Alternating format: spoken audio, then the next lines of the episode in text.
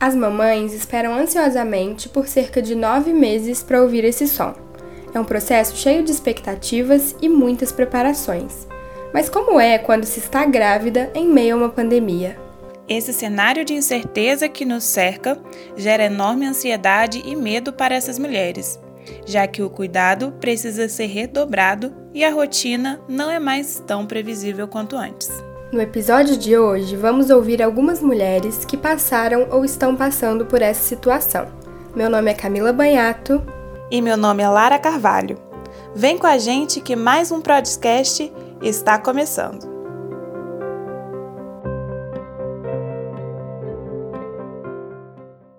A gravidez é, em sua maioria, um momento muito especial na vida das mulheres.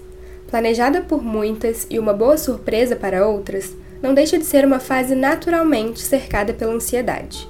Acontece que agora estamos em meio a uma pandemia, causada por um vírus que tem tirado a vida de muitos. O cenário por si só já traz uma enorme insegurança para todos. E, quando se trata das mulheres que estão gerando uma nova vida, o medo, a incerteza e as preocupações parecem se multiplicar. A Amanda, hoje mamãe do Henrique, estava passando por este momento delicado quando nos contou com quase nove meses de gestação, como estava sendo essa experiência tão nova em sua vida? Estar grávida nessa, nesse cenário que a gente vive não é fácil. É, primeiro porque a gravidez, independente da, das vezes que a mulher gesta, né? Ela é uma mudança muito repentina. Então já tem um desafio próprio da gestação é, no meu caso, é a primeira, então já é um desafio muito grande, é uma mudança muito grande, porque gente tem que mudar toda a rotina, todo o seu jeito de pensar, seu jeito de, de agir.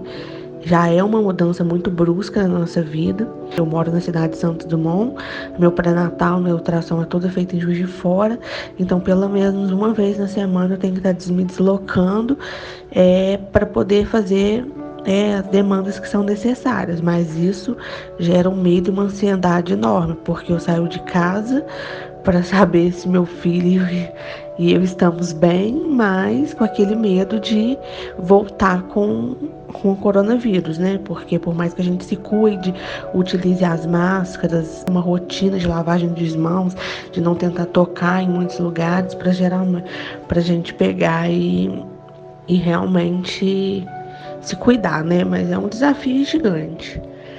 E a recomendação médica, né? Eu já cheguei até a questionar. Nossa, mas nesse cenário, será que é importante mesmo eu, eu ir toda semana? Porque graças a Deus as coisas estão caminhando para o bem. Aí ela Infelizmente, né, é necessário esse tipo de cautela que gera uma grande ansiedade em mim. Eu estou muito ansiosa. Ela teve que me passar até um remedinho para me poder acalmar, poder me ajudar a chegar até o fim, né, com mais tranquilidade. Mas é uma coisa que está sendo necessária. Às vezes, se tivesse num cenário normal, né, talvez não seria. Além disso, um dos grandes obstáculos vivenciados pela Amanda foi o enxoval, que foi todo feito à distância devido ao não funcionamento de lojas físicas com artigos de maternidade. E além disso tudo, né, tem dificuldade de comprar as coisas para o bebê, de deixar tudo preparado, porque eu me vi nesse cenário mais ou menos, eu tava de 5 para 6 meses de gestação. E as lojas começaram a fechar e a gente tinha que organizar tudo. Então, assim, é, é, tudo muito difícil. Viver do jeito que a gente tem que viver agora, que é totalmente diferente da forma que a gente vivia antes. Comprar as coisas, né? Organizar tudo para o grande dia é complicado. A gente está tendo que se recorrer às redes sociais, à internet, às entregas, para poder dar tudo certo e as precauções adotadas pelos hospitais na hora do parto também não foram notícias nada agradáveis para esta mamãe. Já foi me passadas informações do parto, que eu não poderei ter minha rede de apoio, meus familiares, meus amigos comigo é, dentro do hospital. Será apenas um acompanhante, provavelmente vai ser meu esposo, mas toda aquela rede de apoio que está ali com a gente, mesmo que fora, né, aguardando notícia, não está sendo possível. Então já é outro impacto que o coronavírus está vindo aí de encontro às futuras mamães, que é uma coisa muito ruim. A insegurança existe, a ansiedade existe, mas acima de tudo a gente precisa estar confiantes que tudo vai passar. Todos esses sentimentos relatados pela Amanda são a realidade de muitas gestantes atualmente. Mas uma mamãe teve que lidar com um medo ainda maior. A Fernanda foi infectada pelo coronavírus no oitavo mês de gestação e compartilhou com a gente como foi essa situação. Eu peguei o vírus logo no início, aqui em Juiz de Fora, eu fui a nona pessoa a testar positivo. Eu não faço ideia de onde eu peguei. Assim, o meu caso foi um dos primeiros de contaminação comunitária em Juiz de Fora, onde a gente não conseguiu mesmo é, linkar a origem do vírus. Eu comecei, eu perdi o olfato e o paladar completamente e eu pensei que fosse um dos sintomas da gravidez. Como eu estava já no final da gravidez e eu precisava arrumar as coisas do para a chegada do bebê, a minha mãe viria ficar comigo e ela é do, do grupo de risco, porque ela tem problema no pulmão bem grave. Então, é, eu quis fazer o exame só para é, ter certeza de que não era. Aí eu fiz o exame, no dia 26 de março ficou pronto o resultado e, para minha surpresa, assim, deu positivo. É, eu estava bem tranquila até então, assim, eu já iria ficar de, de quarentena mesmo. E eu fiquei, quando eu fiquei sabendo da, da notícia, assim, o início, na verdade, eu fiquei um pouco assustada, porque eu realmente não esperava. E depois eu fiquei bem tranquila também, porque é, eu liguei para minha médica, conversei com várias pessoas e vi que a doença não passaria para o bebê. As recomendações que a Fernanda recebeu nesse momento foram as mesmas que qualquer pessoa infectada pelo vírus recebe: isolamento social. A médica que me acompanhou é, recomendou que eu ficasse em casa, né, fizesse isolamento total, eu e meu marido, já que os meus sintomas estavam leves. Durante o período que a gente ficou, a gente teve muita ajuda dos vizinhos que buscavam as coisas para a gente, iam no supermercado, a nossa família também ajudou muito, eles deixavam as coisas aqui na porta. Quando eles desciam no elevador, a gente abria e pegava. É, com 36 semanas também, é, eu tive eu tive dilatação e tive muita contração. Então eu já não estava mais com vírus, eu refiz o exame é, do Covid, deu negativo. Aí a médica me pediu para ficar de repouso, porque ele poderia nascer prematuro, que é um dos sintomas, uma das coisas que foram observadas é, de gestantes que tiveram Covid. Então eu fiquei de repouso até o bebê ficar a termo, né? Que é quando ele não, não tá mais prematuro para nascer. E graças a Deus deu tudo certo. Ele nasceu quando eu estava com 39 para 40 semanas, que é né, a, o, o prazo certo para o nascimento. Acabou sendo mais um susto, assim. O processo da gestação já é muito delicado. Imagina na situação da Fernanda. Mas além desses meses todos carregando um bebê, uma das maiores preocupações é quanto à hora do parto. Conversamos com duas mamães que tiveram experiências diferentes nesse momento. A Juliana passou por um parto hospitalar, um ambiente que tem gerado mais receios pela maior possibilidade de contágio pelo vírus. Enquanto a Luísa optou por um parto domiciliar humanizado, decisão muito motivada pelo início da pandemia e pelo consequente cenário dos hospitais de estar tá indo para o hospital, onde realmente é um lugar que, né, de muito contágio, eu tive medo também. Eu ficava imaginando, sabe, N coisas, entendeu? Eu ficava imaginando, assim, pessoas doentes para todo lado, entendeu? Eu tive medo também de algum profissional lá da saúde, é, né, ter contato comigo e ele estar né, infectado e me infectar também, entendeu? Eu tive medo, né, no caso do bebê também ser infectado, porque a gente, assim, pelo menos eu via tanta coisa assim, né, na televisão de grávidas que foram infectadas, de bebê que foram infectados, então se aquilo assim, realmente te causa um pouco de pânico também.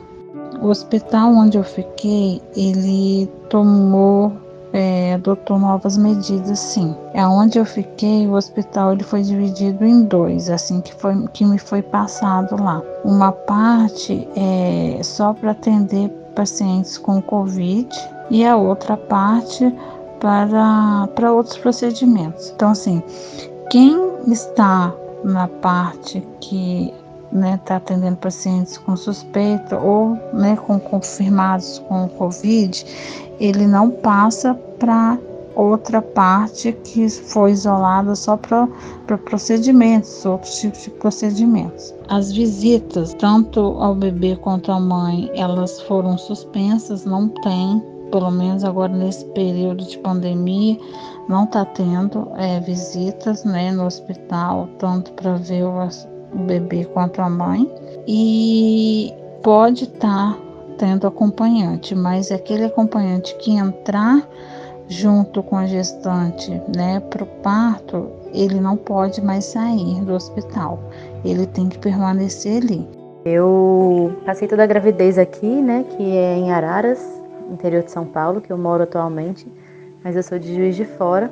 E até então, até o estourar da pandemia aqui no Brasil, eu estava convicta de que ia para Juiz de Fora para ter lá, porque eu gostaria muito de um parto humanizado. O meu sonho sempre foi ter um parto em casa, mas eu não poderia arcar com esse custo até então, né? Então eu estava programada aí é, ter uma doula e conseguir ter um parto no hospital, que em Juiz de Fora os, os hospitais são um pouco mais abertos, né?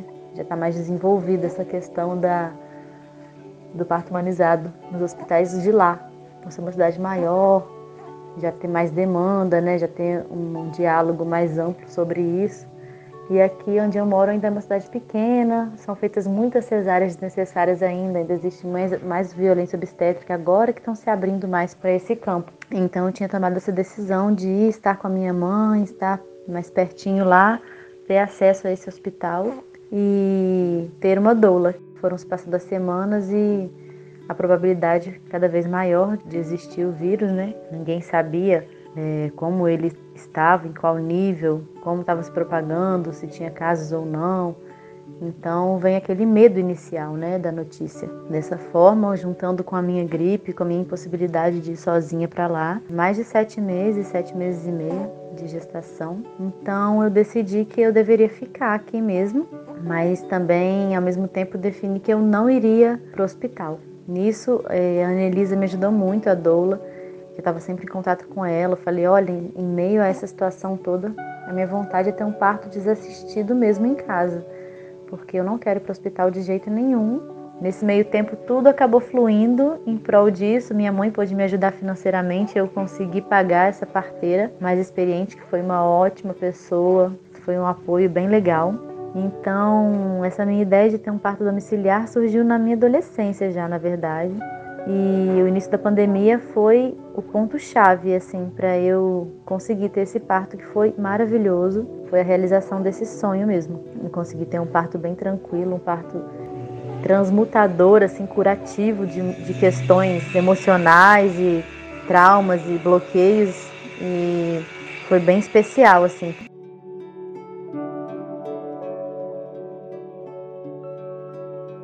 Apesar de toda essa montanha russa de emoções e incertezas, as mamães não deixam de festejar e têm aproveitado este momento tão diferente para reinventar as comemorações tradicionais para a chegada do bebê. Sem a possibilidade de fazer uma festa para o chá de fraldas do Luca, a família da Paula resolveu adaptar esta comemoração fazendo uma carreata, ou como foi nomeada, uma charreata de bebê. Eu engravidei em setembro, então as coisas estavam normais, tudo tranquilo, mas a minha gravidez pegou boa parte dessa situação da pandemia, de isolamento social. E com tudo isso, a gente fica muito apreensiva, a gente está passando por um momento muito delicado. E teve um momento que me marcou muito, que foi a charreata de bebê, que fizeram para mim de surpresa. Eu havia marcado, planejado de, de fazer o chá de fraldas no dia 25 de abril né? Porque é um tempo bacana, não tá nem muito próximo do bebê nascer, que meu bebê era para junho. Então eu decidi essa data.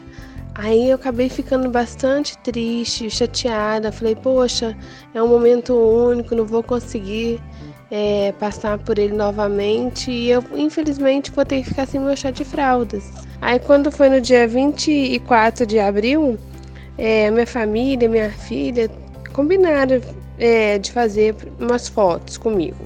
Ah, vamos fazer uma foto. Você tá grávida, senão você vai ganhar, não vai ficar recordação. Aí marcaram para mim na casa dos meus pais. E eu fui crente que ia tirar foto. Quando chegou lá, é, eu fui maquiada, coloquei um vestido bonito e tal. Quando vê, minha filha me chama, mãe, vem aqui, por favor. E começa a passar os carros, cada um com seu carinho, com o nome do meu bebê escrito no carro, com bola. Nossa, foi um momento assim, é, que não, não dá para expressar o meu sentimento, a minha gratidão pelo carinho, pelo amor, como que eu pude me sentir renovada, amada, querida. Tudo isso ficou para mim como uma lição, porque mesmo com esse momento todo que a gente está passando, a gente sabe que a gente consegue fazer muitas coisas boas, né, para as pessoas. Como ouvimos, mesmo em tempos tão difíceis é possível se adaptar e ter esperança. Para finalizar nosso podcast, a médica ginecologista e obstetra Aline Franco trouxe algumas orientações para as novas mamães passarem por esse momento com mais tranquilidade. Mulheres grávidas não têm um risco aumentado em contrair o coronavírus. Elas se comportam como qualquer outra pessoa na questão de chance de contaminação. E hoje, os estudos modernos nos falam que a infecção na gestante ela traz muitas implicações é, relacionadas à perda fetal, a risco de abortamento, a risco de trabalho de parto prematuro, mas as gestantes não têm um risco maior de contrair o coronavírus. As orientações para as mulheres que estão gestando ou para aquelas puérperas, que são as mulheres que ganharam um bebê nos últimos 40 dias, não diferem muito do público em geral. É claro que sabemos que nessa fase a mulher está mais sensível, mais angustiada, mais preocupada com as próprias transformações da vida dela. O que a gente tem orientado é não entrar em pânico e seguir à risca as regulamentações dos órgãos de saúde competentes. Então, manter o isolamento social, evitar visitas tanto na maternidade quanto em casa nesse momento inicial evitar o contato direto com o bebê da via aérea materna. Então, se possível, usar máscara durante a amamentação, evitar mesmo o manejo do, do recém-nascido sem uma higiene adequada de mãos, que é o que a gente já preconiza mesmo antes de pandemia, mas agora ficar um pouco mais atenta. Contar com uma equipe de profissionais consciente, não sensacionalista, como um bom obstetra, um bom pediatra, que vá tranquilizar essa mulher, que não vai causar mais terror, mais ansiedade nesse momento tão especial. Não acreditar em notícias, em experimentos de pessoas sem um embasamento científico adequado e viver essa fase de vida da maneira mais leve possível.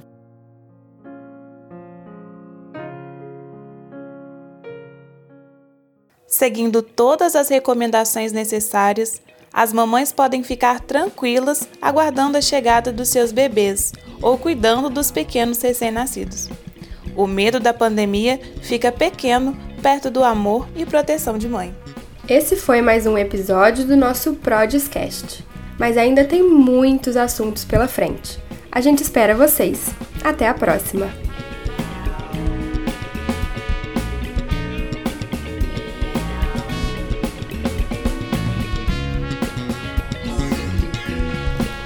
Esse episódio do Prodiscast foi produzido por Camila Banhato, Lara Carvalho, Letícia Ferreira, Bernardo Perantoni e Davi Sampaio.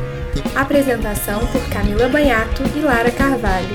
Edição por Júlia Paz.